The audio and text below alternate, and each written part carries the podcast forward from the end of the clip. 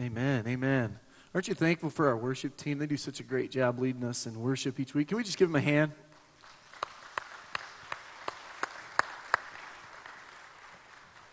Thankful for them doing that. Well, today we are continuing our series, Reconnect.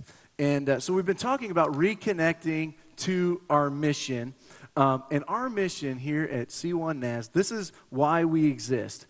It's to know, love, and serve God and others right? So it's upward and it's and it's outward okay? Everything we do as christians we believe first it starts between us and god but it also it, has got to impact how we treat others how we live in this world. So it's up and it's out. And uh, last week pastor brian talked to us about reconnecting to knowing and, and we even talked about knowing that we, we have salvation. And, and, and we talked about reconnecting to groups, right? Reconnecting to a Sunday school class or a small group or a, or a place where um, you can grow in your knowledge and grow in depth and grow in relationships. And that, and that is so key. We can't overstate the importance of knowing because if you're not growing in what you've learned, you're learning about God, and if you're, if you're not growing in knowledge, it, it'll be hard to grow in maturity. I mean, how can you grow in maturity when you don't grow in knowledge? But today we're talking about loving. And, I, and, and while knowledge is so important, the truth is this knowledge by itself doesn't change us. Knowledge by itself does not change people. It doesn't change me. It doesn't change you. You want to know how I know? I do a case study every Sunday morning on whether or not knowledge changes us, okay? Now, who in this room, raise your hand if you ever had a health class in school or you've ever had to talk about nutrition at, at, all in any way, shape, or form. Will you raise your hand if you've ever learned anything about nutrition in your life? Okay. I hope that everyone's hands are raised. Now, we all know that. We all know that donuts are not very good for you, don't we? Oh, no. Now, we all know that donuts, I mean, there's no nutritional value in these things, right? I mean, have you ever seen the, the Christian comedian who's praying and he's like, Lord, please change the molecular density of this donut and make it nourishing to my body because there's nothing in there that will nourish. But you know what? Every Sunday I do a case study, and I can guarantee you by the time I get out here and actually make it to the donut table, all that's going to be left are the fritters. Anybody ever been late to the donut table? There's no glaze left. There's no chocolate left. There's no jelly filled with the sugar on the outside. The only thing left is the fritters, and I'm convinced the only reason they're there is because there's fruit inside. And it's like, there's some nutritional value here. You know, this is just donuts on Sunday because knowledge doesn't change us, right? Knowledge does not change us by itself. It's important, but it doesn't change us. See, what we love, that's what changes us. What you love is what changes you. One Christian author puts it like this Love is like an autopilot, it sets our direction without us even realizing it. That's what love does. So today, the question I'm going to ask you is not what do you know? It's what do you want? What do you want? That's, that, that's the question. And, and today, I'm going to tell you, it's going to be an interactive service because you're not going to be talking to me about this, okay? You're going to be talking to the Lord about what do you want? And we're talking about in the depths. We're talking about in our heart. What are the things that you want so much that that would maybe have the potential to change your life, to direct your life? What do you want? What do you desire? And see, because God understands that knowledge alone doesn't change us, right? He made us. He knows this. Let's just look at a couple verses that, if you've been in church for a while, you, you probably have heard these in some way, shape, or form. Uh, if you're new, these are great verses. These are foundational verses, okay, of Scripture. So, first, let's look at Romans uh, 10, verses 9 and 10. Okay, here's what it says If you declare with your mouth Jesus is Lord and believe in your heart that God raised him from the dead, you will be saved. For it is with your heart that you believe and are justified, and it is with your mouth that you profess your faith and are saved. Now, he's talking about two things. He's saying, listen, it's important that you profess your faith, it's important that you say it, but where do you believe? Where does belief lie? I think for many of us, we would think belief lies in the mind, right? belief lies in what I think or changing a thought process. No, he says, you've got to believe in your heart. If you believe in your heart, and now think about this. We talk about your heart a lot, right? I, I've, I've accepted Jesus into my heart. I've given my heart to the Lord. We use these terms a lot, and I think we use them so much we can actually become a little bit desensitized to what it means when I say I've given my heart to the Lord or I believe in my heart because your heart that's the center okay of your will it's the center of your life direction it's, it's the center of, of your desires your deepest longings the things you really truly honestly want when the bible talks about your heart he's not just talking about your beating heart he's talking about the very thing that controls and directs your entire life. So that is the place, that's the place of belief. That's where we put our faith in Jesus. Now, let's look at another passage, okay? Jesus talked about this too. So we, we know we got to believe in our heart, but uh, Matthew 22, 30, uh, verses 36 through 40, Jesus responds about what's the most important thing. So the question is this Teacher, which is the greatest commandment in the law? And Jesus replied, Love the Lord your God with all your heart, with all your soul, and with all your mind. This is the first and the greatest commandment. And the second is like it love your neighbor as yourself. All the law and the prophets hang on these two commandments. Now, remember, I think a lot of us know this, but remember, knowledge by itself won't change us. Knowing that I've got to love God with all my heart, soul, mind, and strength doesn't actually cause me to do that. Just knowing it doesn't change me. I've got to give God everything. And I love the, the, what it says there at the end. It says, on, on this hang all the law and the prophets, on these two commandments. That's their entire Bible. What he's saying is, every, all of Scripture that you have to this point, it, it, it's, it all hangs on the fact you've got to have love for God and you've got to have love for people. Everything about your life has to flow from that. And I, and I would suggest that in our lives, right, in our spiritual walks, most of the time when it's like there's like a distance between us and God, or if we're at a moment where we're, we're feeling torn in some areas, or, or like, like, like I'm not growing, I'm not getting closer to God, most of the time, it's not an increase in knowledge that we need. Most of the time, we already know some things that need to be brought into practice.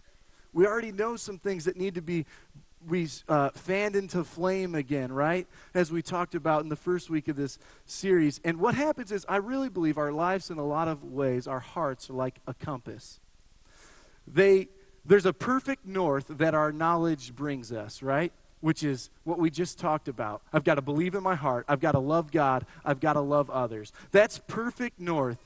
But if we're not careful over time, we can slowly begin to deviate from that perfect north and just get a little off track. Not far, but just a little bit off track. But a little bit off track at first can lead us to a destination we never wanted to be at.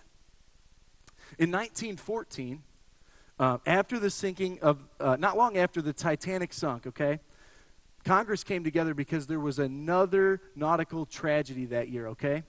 In January of 1914, there was a really thick fog off the Virginia coast. Okay, so think about it. This is really thick fog. You couldn't see where you were going. And there were two ships that were out that way. There was the steamship Monroe, and there was a merchant vessel named the Nantucket.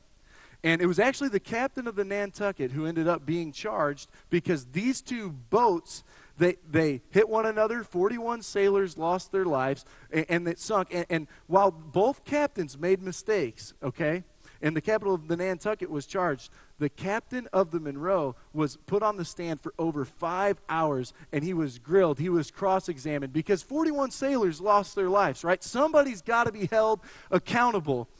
And basically, what they were grilling him over was they found out that Captain Johnson of the Monroe had been navigating for the past year with a compass that deviated as much as two degrees from perfect north. It just deviated as much as two degrees, and here's was his defense. Okay, so, so he ended up being in a place he never should have been in because his compass was just a little off. This collision would have never taken place if his compass had just been true and perfect north. But here was his defense. He said, The instrument, the compass, it was sufficiently true to run the ship. Right? It's not perfect north, but it's good enough to run the ship. Second, he said this it's the custom that um, it's the custom of all the captains in this area to use such a compass. Okay, so here's his two defenses. He's saying, listen, it's not perfect, but it's good enough to run the ship. And guess what? All the other captains, it, it's common that if your compass is just a couple degrees off, you can continue using it.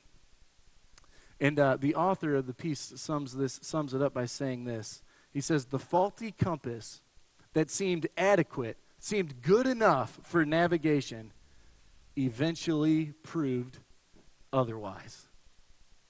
And friends, our heart, our heart is an internal compass. And, and over time, slowly, here's what can happen. Most people never would say, like, I don't love God, I don't love others. But what can happen is we get to a point where we know that's perfect north, but our heart begins to just deviate just slightly to where we're no longer aimed perfect north and we can end up at a destination we never wanted to be at. Okay? And Paul understands this about our hearts. We've been talking a lot about Paul that you you and you and I, what we love, what we want, it's not it's not just set. It's not like I can just say it's one thing and it's always that one thing. I'll never love anything else. No, it can change. It can it can move. And and Paul wrote a letter to the church in Corinth, and at the end of Second Corinthians, he, he this is what he says to them. He says, Examine yourselves to see whether you're in the faith. Test yourselves. And, today we're going to do that with our hearts. We're going to take an inward look. I'm not looking at your heart, you're not looking at mine. We're going to take an inward look and take an examination of our own hearts. In this sermon, I'm telling you, it is interactive. If you want to get something out of this message today, I would encourage you to take some of the reflection questions we're going to ask and ask yourself those things. See, God wants our whole heart. He wants it all. And I believe that you want Him to have it too. But without our knowing it, we can sometimes use a compass that's just a little bit off. So this morning, we're going to do a heart check. Everybody in the place, we're going to do a heart check together. Okay? I went through this this week myself, and I can tell you, as I went through and looked at five different aspects of Christian love, I found a few places in my own life that I just reconfessed, reconfessed and recommitted to the Lord and said, Lord, is, is there a little deviation here? Have I begun to just slip out of true and, and just wholehearted love and devotion for you and, and for others? Have I begun to move just a little bit off? And Lord, here's my heart. I want you to help me get back on track. Because God's desire for each one of us it's not to make us feel guilty or shamed if, if we've gone deviated a little bit. He just wants us to come to Him and recalibrate. Just realign ourselves with Him. That's why daily devotions are so important. Um, just spending time in God's Word and letting Him speak to you. It helps me every day just to kind of slowly align my will and my heart with God's will and His heart. So today, as I said, we're going to talk about five different aspects of Christian love, and we're going to look inward and we're going to ask the lord to show us and reveal to us things and to change us. So we're actually we're going to stop right here and before we dive in let's pray together. Okay let's pray. Heavenly father we thank you so much. Lord we recognize that any love we have for you is is simply just a response to the great love that you have for us lord we could never ever have earned your love, and that's not what we're even talking about today. Lord, but we want to be faithful and true to you. Lord, we want our hearts to beat for you. We know you said the most important thing is that we love you with all our heart, soul, mind, and strength, and love our neighbor as ourselves. And so, Lord, today, would you speak to each individual heart? Would you help us as we look inward, Lord? Um, that we might look a little bit more like you after today. And Lord, that we might allow you to shape and realign our hearts with your heart. And so in Jesus' name we pray. Amen. Okay, so the first thing we're going to talk about love is that love sets our course.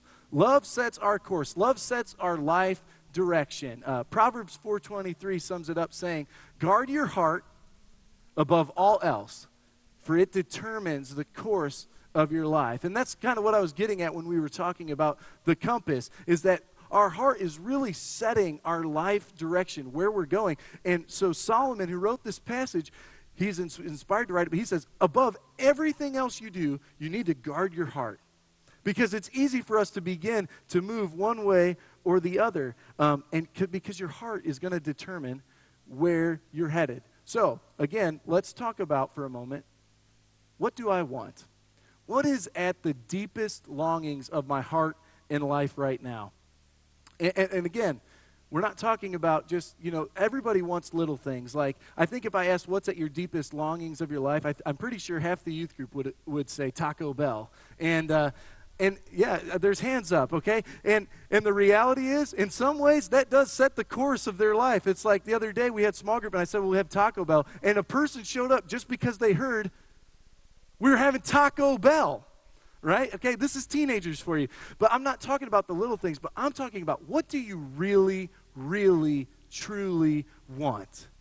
And it's a question sometimes that we don't even ask ourselves because we're going through life. And remember, what we truly want, what we truly love in the deepest parts of our heart and life, that's actually serving as an autopilot right? We're, we're pursuing life with something in our hearts that's directing us, and we're not even always full, fully aware of it. So today, let's bring it alight and let's ask, what do I really, truly, honestly want with my heart?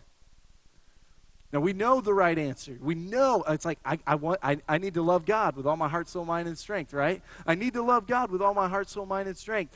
But what I have found in my own life is that sometimes a very, very subtle shift can take place. Very subtle. Instead of my me wanting to love God and serve God with all my heart, soul, mind, and strength, and making him the supreme end of like that's where I want to go with my life, I can make a small shift to what's kind of called the good life. Everybody's got a picture in their, in their mind of what the good life looks like, what it consists of. Um, for, for a lot of us, if, if you were to say, well, what's the good life? I mean, we would look at, we would look at things like healthy. Um, we would look at things like spending time with my family. I've got a good family. I've got a nice house. You know, I've got a couple, couple dogs that, you know, they never chew up anything and they, they don't shed and they just, you know, they take themselves out, they clean up after themselves. I mean, we've got a picture of the good life. Like, this is the good life. Like, I'm married, my, my kids are, every, everything's good. And, and, you know, I've got, I've got enough for retirement, I've got enough for vacations. Everything's happening the way I was hoping it would. And we got a picture of the good life. Now, I want to say everything I just mentioned on that list, none of those things are wrong. And I also want to mention that you can want more than one thing at a time. But you can only truly want, supremely want, one thing in the depths of your heart. And all the other wants and loves fall below that. Meaning, if, if, if what I truly want with all my heart, soul, mind, and strength is to love the Lord and to do His will, that means while I may want a nice house and I may want to live in a certain area of town, you know what? That may not be the case. It could be that I could live right where I want to be in the perfect house, but it could also be God's leading me somewhere else. And so when these two things come into conflict, what do I do? I love the Lord. I serve the Lord. And that's how you can determine what is the thing that you want the most it's ask yourself this. What is the one thing in my life I love so much that all the other things in my life somewhat they kind of bow down to that? Like i won't let them get in the way of this one thing. Uh, we're going to talk about that more but it's important for us to remember that god wants us to pursue him first not the good life. And, and what can happen is for a lot of people church is a part of the good life. God is a part of the good life but god wants to be the center of our lives.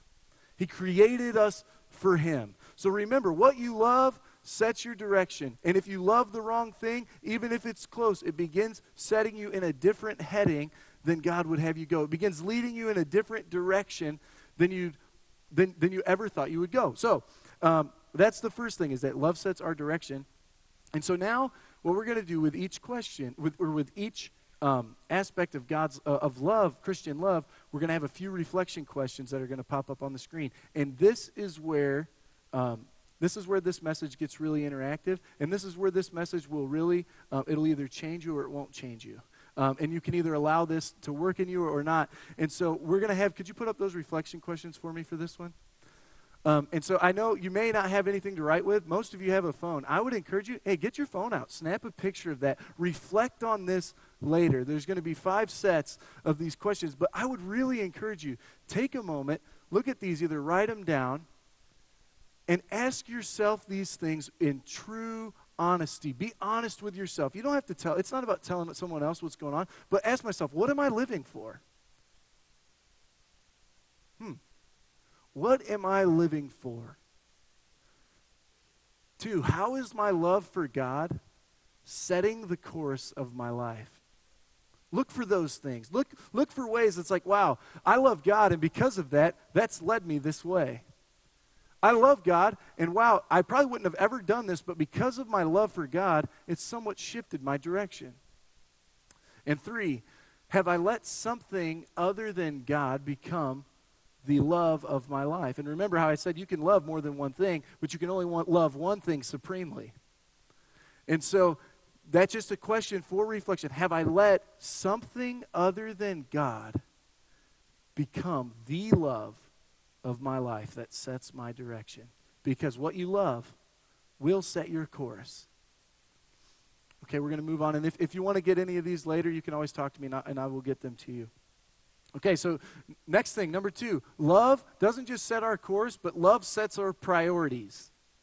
Love sets our priorities. Um, and, and that's how it's supposed to be. Matthew 6.33 um, says it like this, but seek first the kingdom of God. And I added that emphasis on first because we read that verse, you know, seek first the kingdom of God and his righteousness, and all these things will be added to you.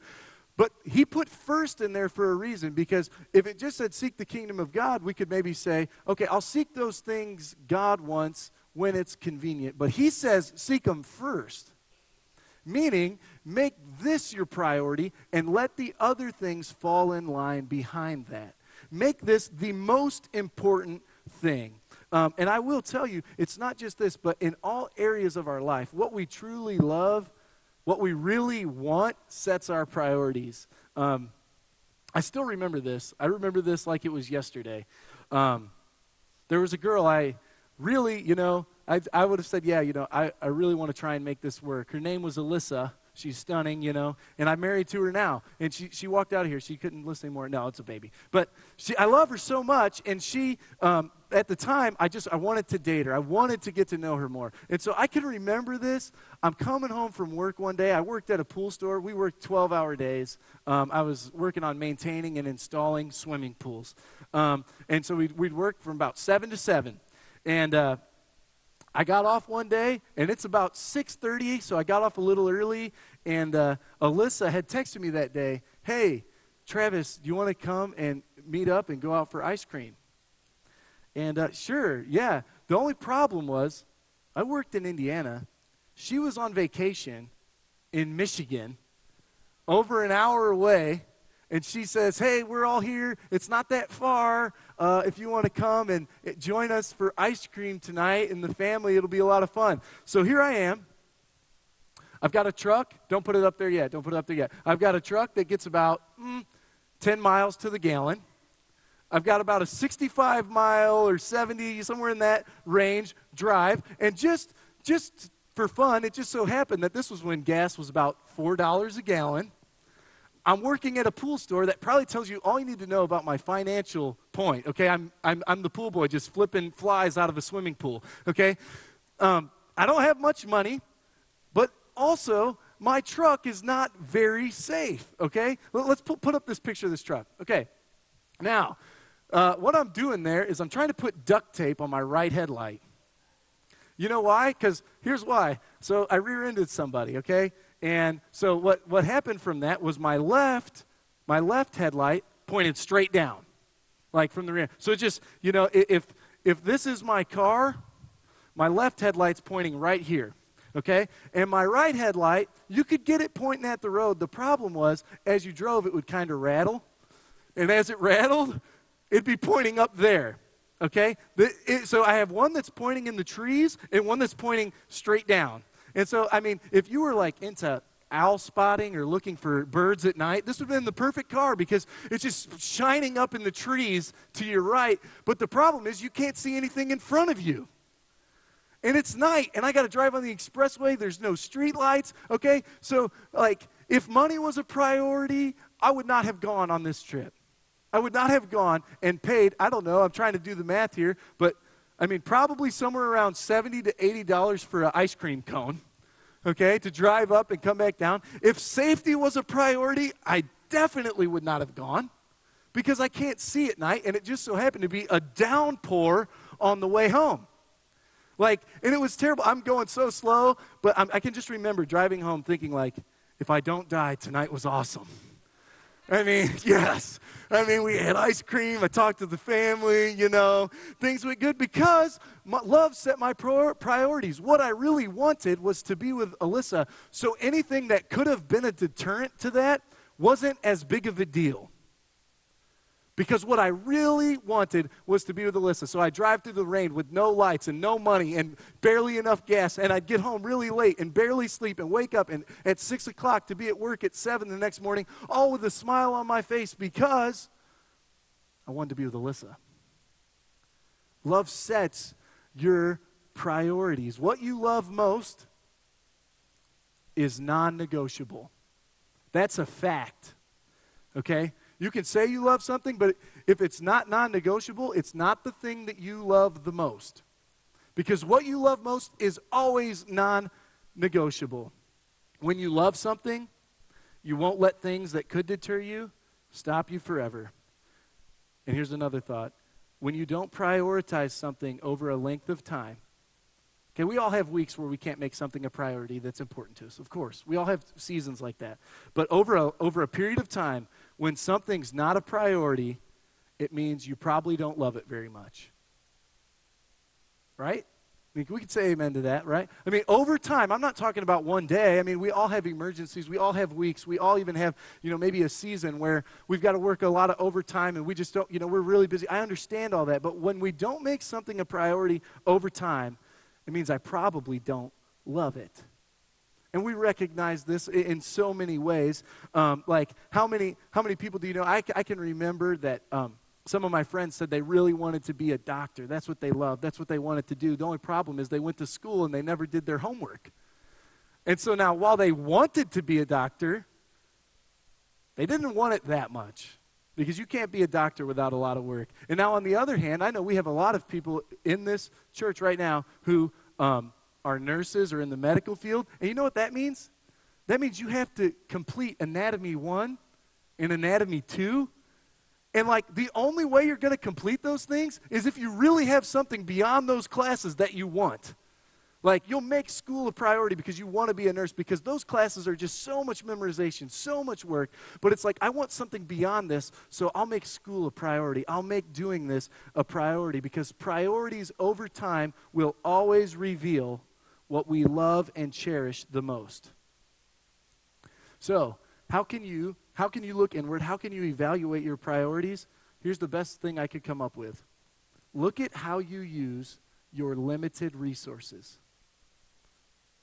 What do you do with the things that are limited? You only have so much of it to divvy out. Some of those things are time, some of it's money, some of it's even thought life, right? Like you can only think about, you can only set your mind on so many things a day. I mean, and really put your heart and soul into it. So think about what do I do with my, lim- my limited resources and how does that impact and, and reveal what I love? So here's some reflection questions for priorities. Again, you may want to write these down and look at these later. Um, so let's look at this.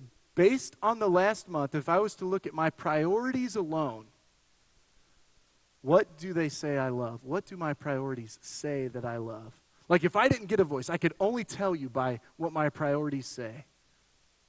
Two, what are some things that I say are important to my faith, and I mean it, but I haven't made it a priority recently?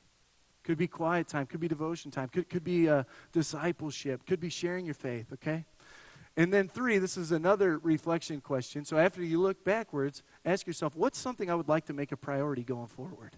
What's something I would like to look different going forward?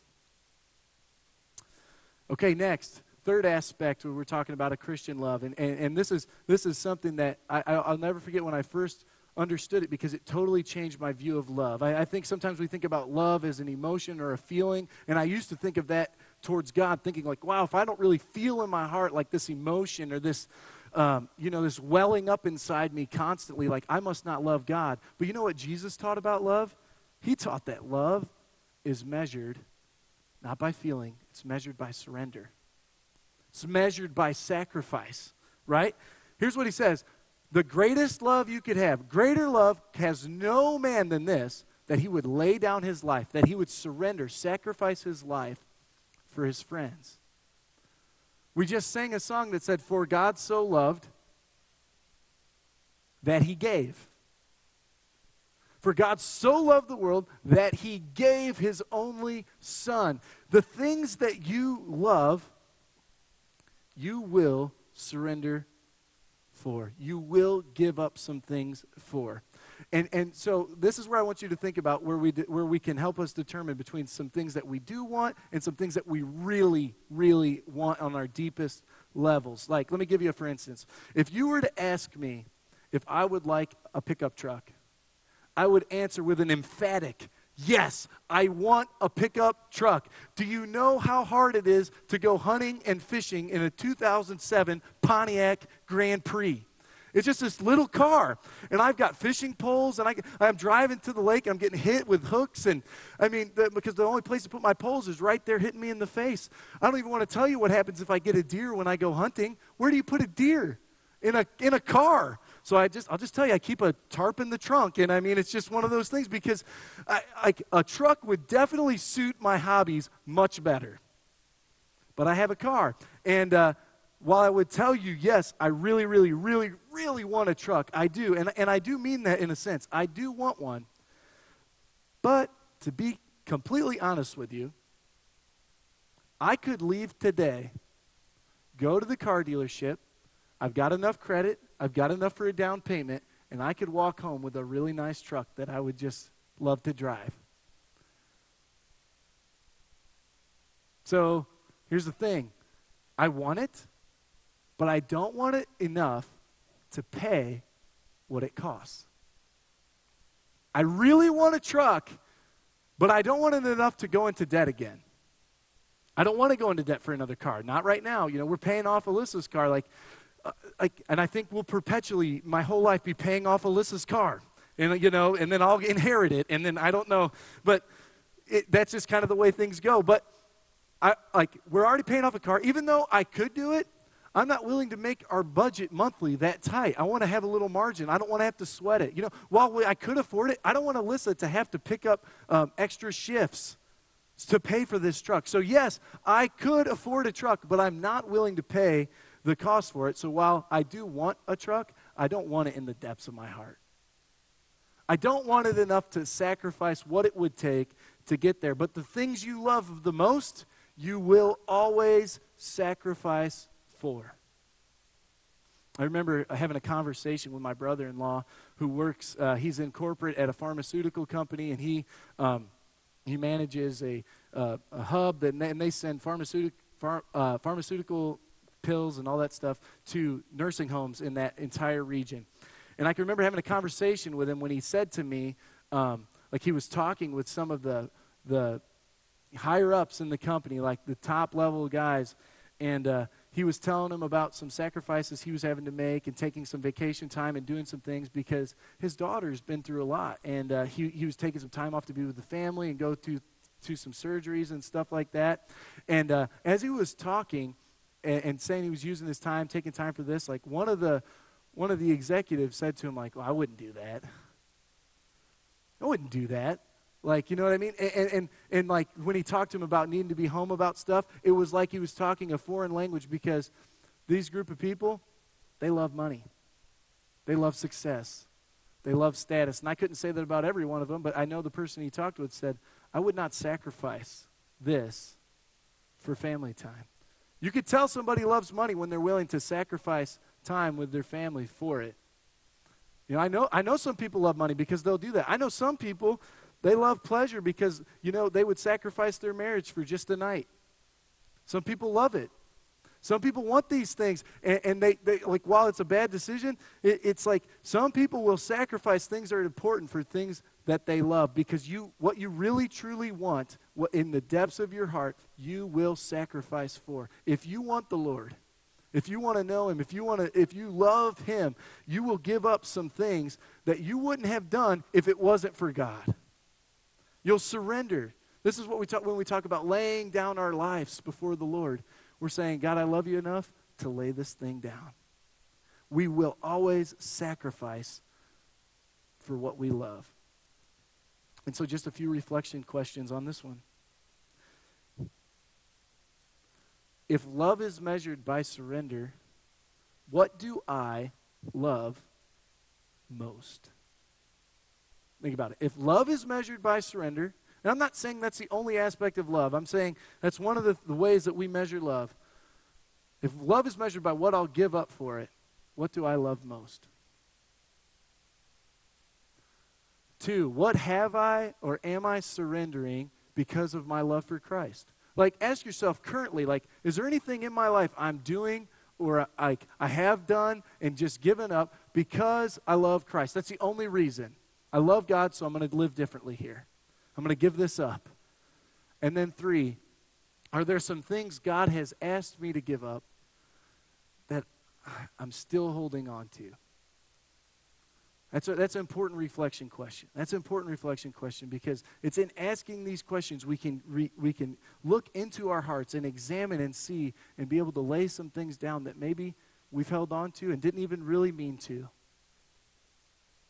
Okay, four, fourth aspect of, of Christian love we're going to talk about today. Love results in obedience. Love results in obedience. Um, two passages that we'll just look at briefly. John 14, 15, Jesus said, If you love me, keep my commands. There's a direct connection here. 1 John 5, 3, For this is the love of God, that we keep his commandments, and his commandments are not burdensome. Meaning, they're not like the weight that they used to be. It's not like I have to keep these things. It's like I want to do these things. And every relationship, I know obedience isn't a word that we use too much, but every relationship has some boundaries to it. Every relationship has some boundaries that you have to walk within. Like a, a, a marriage, you have your vows, okay? How many of you view your wedding vows as burdensome? Please don't raise your hand, okay? Goodness, okay. No. But, I mean, you don't view those things as burdensome because you love that person. And so, while there are some constraints on this relationship, there's some boundaries, there's some things you cannot go outside of, it's easy to do those things because you love that person, right? Even in, in like a father son or a, a mother child, whatever, in the parent child relationship, there are some boundaries, right? There's some boundaries like the child like you, you need to listen you need to obey you need to respect your parents. And as parents we need to give ourselves up for them. We need to instruct them. We need to love them. We need to cherish them. And there are some things that are expected right? In, in a parent-child relationship um, that we don't even view as boundaries or constraints because of love. Like i don't view it as a constraint that like I've got to set, you know, I've got to make sure that Jeremiah and Asher go to school. That's not a constraint to me, right? I want them to learn. I love them. It's not a constraint to me that you're, you know, I'm not, you're not supposed to like beat your kids. That's no constraint because of love. Okay? And so God has given us some boundaries as well. And we're in a creator and then created relationship. We're in a father, son, or daughter relationship. And so between us and God, there are some constraints He's given us. And did you know there are some constraints he's even put upon himself? He's entered into what's called a covenant with us, saying, I will be faithful. I will be true. You can count on me. I will never leave you. I will never forsake you. He's put these constraints on himself, and he's always faithful. Amen? He's always true. And he says to us, Follow me. Follow me do these things live this live this way and again we don't we don't um, love god because we obey we obey because we love it flows out of our love for god um, and so one of the themes that scripture tells us is if we make a practice uh, first john says this if we make a practice of sinning we have not we, we do not have the love of god within us. A practice of it. Now, it doesn't mean there couldn't be anything restored. It doesn't mean that God couldn't change us. It doesn't mean that God doesn't still love us. He's saying, you don't love God when you do these things. This is because loving God means submitting to him and turning to him and trusting in him. And so, um, while God wants to restore us, we have to submit to him. We have to submit to him as our Father, as our Creator, as our God, and say, I love you enough to obey you. Like, I love you enough to do what you ask me to do. You're always faithful. You always do what you say. So, Lord, I'm going to do what I say. I'm going to follow you. I'm going to trust you. I'm going to obey you. So, some here's some reflection questions for this one. Are there any areas of my life where I'm living contrary to God's will? Like what I know, what He's laid out for me. Are there any areas of my life where it's like this is out of whack? And then, second, are there any sins in my life that I'm trying to rationalize rather than confess? This is so key. Listen, we're all like sin, while we while we don't have to walk in sin, when we do, Jesus tells us what to do. He says, turn to him. The Bible's clear, confess it. If you sin, you have an advocate with the Father, Jesus Christ. If you sin, you need to confess it. And guess what? This obedience thing, you're doing it. You're covering it. If you make a mistake, you make it right. If you take a step you shouldn't, you, you, you fix it. Here's when it becomes a problem when instead of confessing known sin I have, I begin to try and make excuses for it. That's when it's trouble. That's when it becomes problematic. So, are there any areas in your life that you know is out of whack, you're living contrary to God's will, and you're trying to make an excuse for it rather than just confess it to God and asking for His help and turning from it? It's a reflection question, very important. And then, third one I put up there is this Am I obedient to the commands that lead to action? Think about this one for a little bit. There are some commands that are like do not commit adultery, do not steal, do not commit murder. And these ones sometimes, I mean, like, we feel like, man, if, if, I, if I do that, I know I'm breaking it immediately. But do you know that God has some active commands, right, for us? To love one another, to go and make disciples, right? To serve one another, right? We, there, are some, there are some commands that actually should propel us, not just stop us. So sometimes, if you're like me, you can get into a rut of not doing the bad things, but also not necessarily doing the good things. Okay? So am I am I being obedient to the commands that lead me to action? Okay, and then fifth aspect of Christian love we're going to talk about today. Loving God compels us to love others. Okay, so, so up to this point, we've kind of been talking about this, right? That's where we've been, talking about loving God.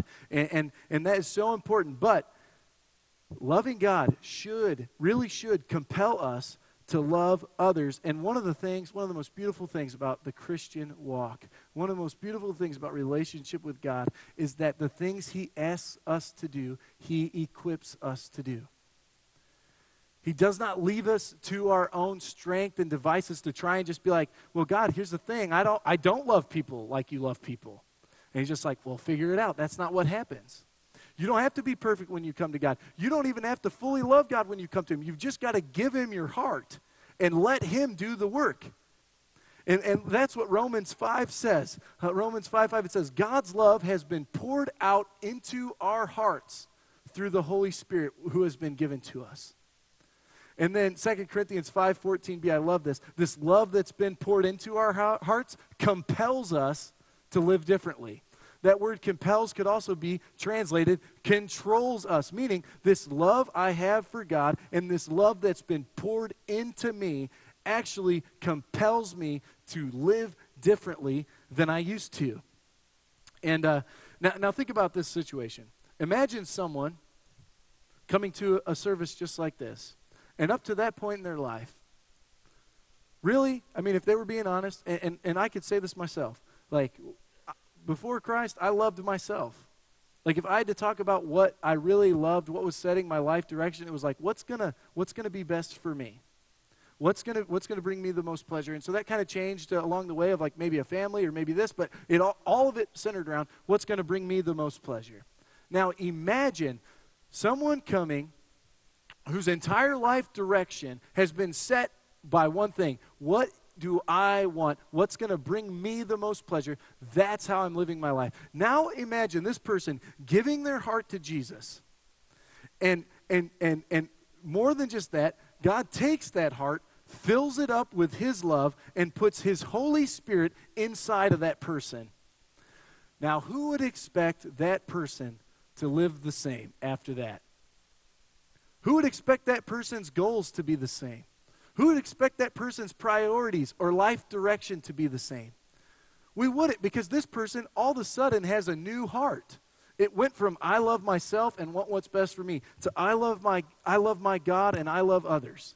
And I want what's best for him. I want what's best for them. We wouldn't live the same. It would be totally different. Christ's love would compel us to make a difference where we are. Because if his love's been poured into my heart, then it should be flowing out in my conversations, um, in my cubicle at work, or in my office, or in my work truck, right? In my family time. I mean, it should just be pouring out. It should just be oozing out because I have the same love that was within Jesus, and I have the same Holy Spirit that was with Jesus. Now, I should live, I should look differently. Christ's love should compel me. I want to share with you about a ministry take, that takes place at this church. Um, that some of you may not know about. Um, and I actually think the, many of the people who lead it aren't here today, but that's okay. Um, there's an outreach that this church has um, with the Columbus Behavioral Center. How many of you knew that there's an active out, outreach we're doing, reaching out to kids who are at the Columbus Behavioral Center? Okay, a few of us, good, good, a pretty good portion. Let me just tell you a little bit about it. Um, when I first got here, I'd only been here a few weeks, and I kept hearing about the CBC banquet coming up. I had no idea what the CBC banquet was. I just knew that I, I should be there. And so I was like, okay, I'll be there. And I was asked to lead worship. I was like, okay. And so Pastor Nathan and myself, and I think there may have been another person or two, we, uh, we led worship together here. And um, th- this room was filled with about, oh, I think it was over 30 kids, youth. Um, who are at the behavioral center, and, and only the best who are doing, the people who are doing the best there are allowed to come, and, and some of their mentors came with them. And you want to know what happened? There's a group from this church, many of them retired, many of them probably with other better things they could be doing, who take time, set it aside, make it a point to bring these kids here twice a year, whoever can come, preach the gospel to them, pray with them Feed them a delicious meal. Show them that they're loved. Give them presents before they leave. And just bless these kids whose homes' lives may be, may be terrible. And I, I, I don't even, you don't even have to ask. You know where that kind of love comes from. That's this kind of stuff that Jesus would be doing. When I think of Christ's love compels me, that's what I think of. I think of the CBC banquet with a group of folks who, who have probably very little to do with this behavioral center outside of Christ's love. And they've started Bible studies there. There's Bible studies that take place with these kids. They reach into their lives, they make a difference, they pray for them because Christ's love compels them. And so I want to look inward, right? That's what all this is about. We're looking inward. What, where's my heart? And so for reflection, here's our questions for Christ's love compelling us. Let's look inward do I typically see people like Jesus sees them? You know, when I think of these kids at the Columbus Behavioral Center, I know, I know how a lot of people could look at them. Those kids are trouble. Those kids have made bad decisions. Those kids, I mean, you know, you, you could talk bad about the kids. You could, you, I mean, you could talk bad about their parents. You could talk bad about their home lives. And you know what? You might be right on a lot of accounts. But do you see them like Jesus sees them? Right? As children created by God for a purpose, on purpose, who Jesus died for. Do you see your coworkers that way? Your family, your friends? Do I see people like Jesus sees them? Number two, this is a good one I like to ask even myself. in what ways have I been compelled to love others recently? Meaning, in what ways have I stopped what I'm doing or made a change of direction? Not just loving my family and not just loving those who love me, but what ways have I been compelled to love others like Christ loves them? What ways have I been compelled to do that recently? And three, this is just kind of like the practical aspect question of that. How many friends or family or coworkers or acquaintances or neighbors, I mean, put whatever you want there. I only had enough that much space on the slide. Have I shared the gospel with or prayed with or invited to church? How, how many how many of that how much of that has happened in my life recently? And uh, why we're asking these questions is simply because sometimes we don't know where our heart is. And sometimes, like I said, we can deviate just slightly from perfect north. And I pray, my prayer all week as I've been preparing has just been this that we would know where we truly are today just a little bit more, have a better grasp on where our heart is, and that no matter where we are, we would again offer our hearts to Jesus afresh. We're going to have the band come forward now. And we're actually going to end this service just a little differently. Um, there's, there's, there's, a little there's another verse on there and, and on your handout, and I'm not going to I'm not going to go over it right now. Basically, it just talks about how everything we do it only matters because it love love. It only matters if it's motivated by love. But here's here's kind of my heart for today. I thought, what better way for us to end this service than to sing a prayer together it's a simple song. We've sung it. Um, we've sung it several times, but it just says, Lord, here's my heart, Lord. Speak what is true. And we're going to sing that song. And, and what I would encourage you to do is in a moment when we all stand and sing together, would you, just between you and the Lord, would you offer your heart again to God?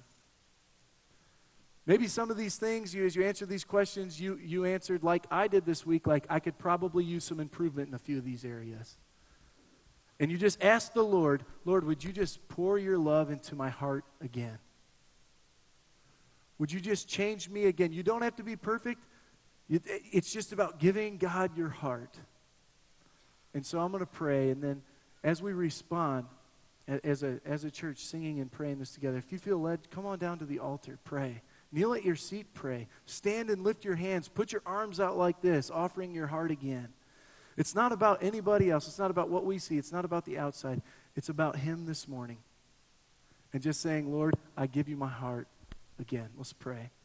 Lord, I thank you for your word. I thank you that you speak to us. God, I thank you that you help us to see our hearts. And God, I thank you that when our hearts get out of alignment, you don't scold us or yell at us or try and make us feel guilty about where we are. You invite us back. You invite us to hand you our hearts again and say, Lord, here's my heart. Speak what is true. Have your way again in me. And Lord, I'm praying that this morning, that is what we would do together as your children, as your people. We would offer our hearts fully to you again. We love you. It's in Jesus' name we pray. Amen.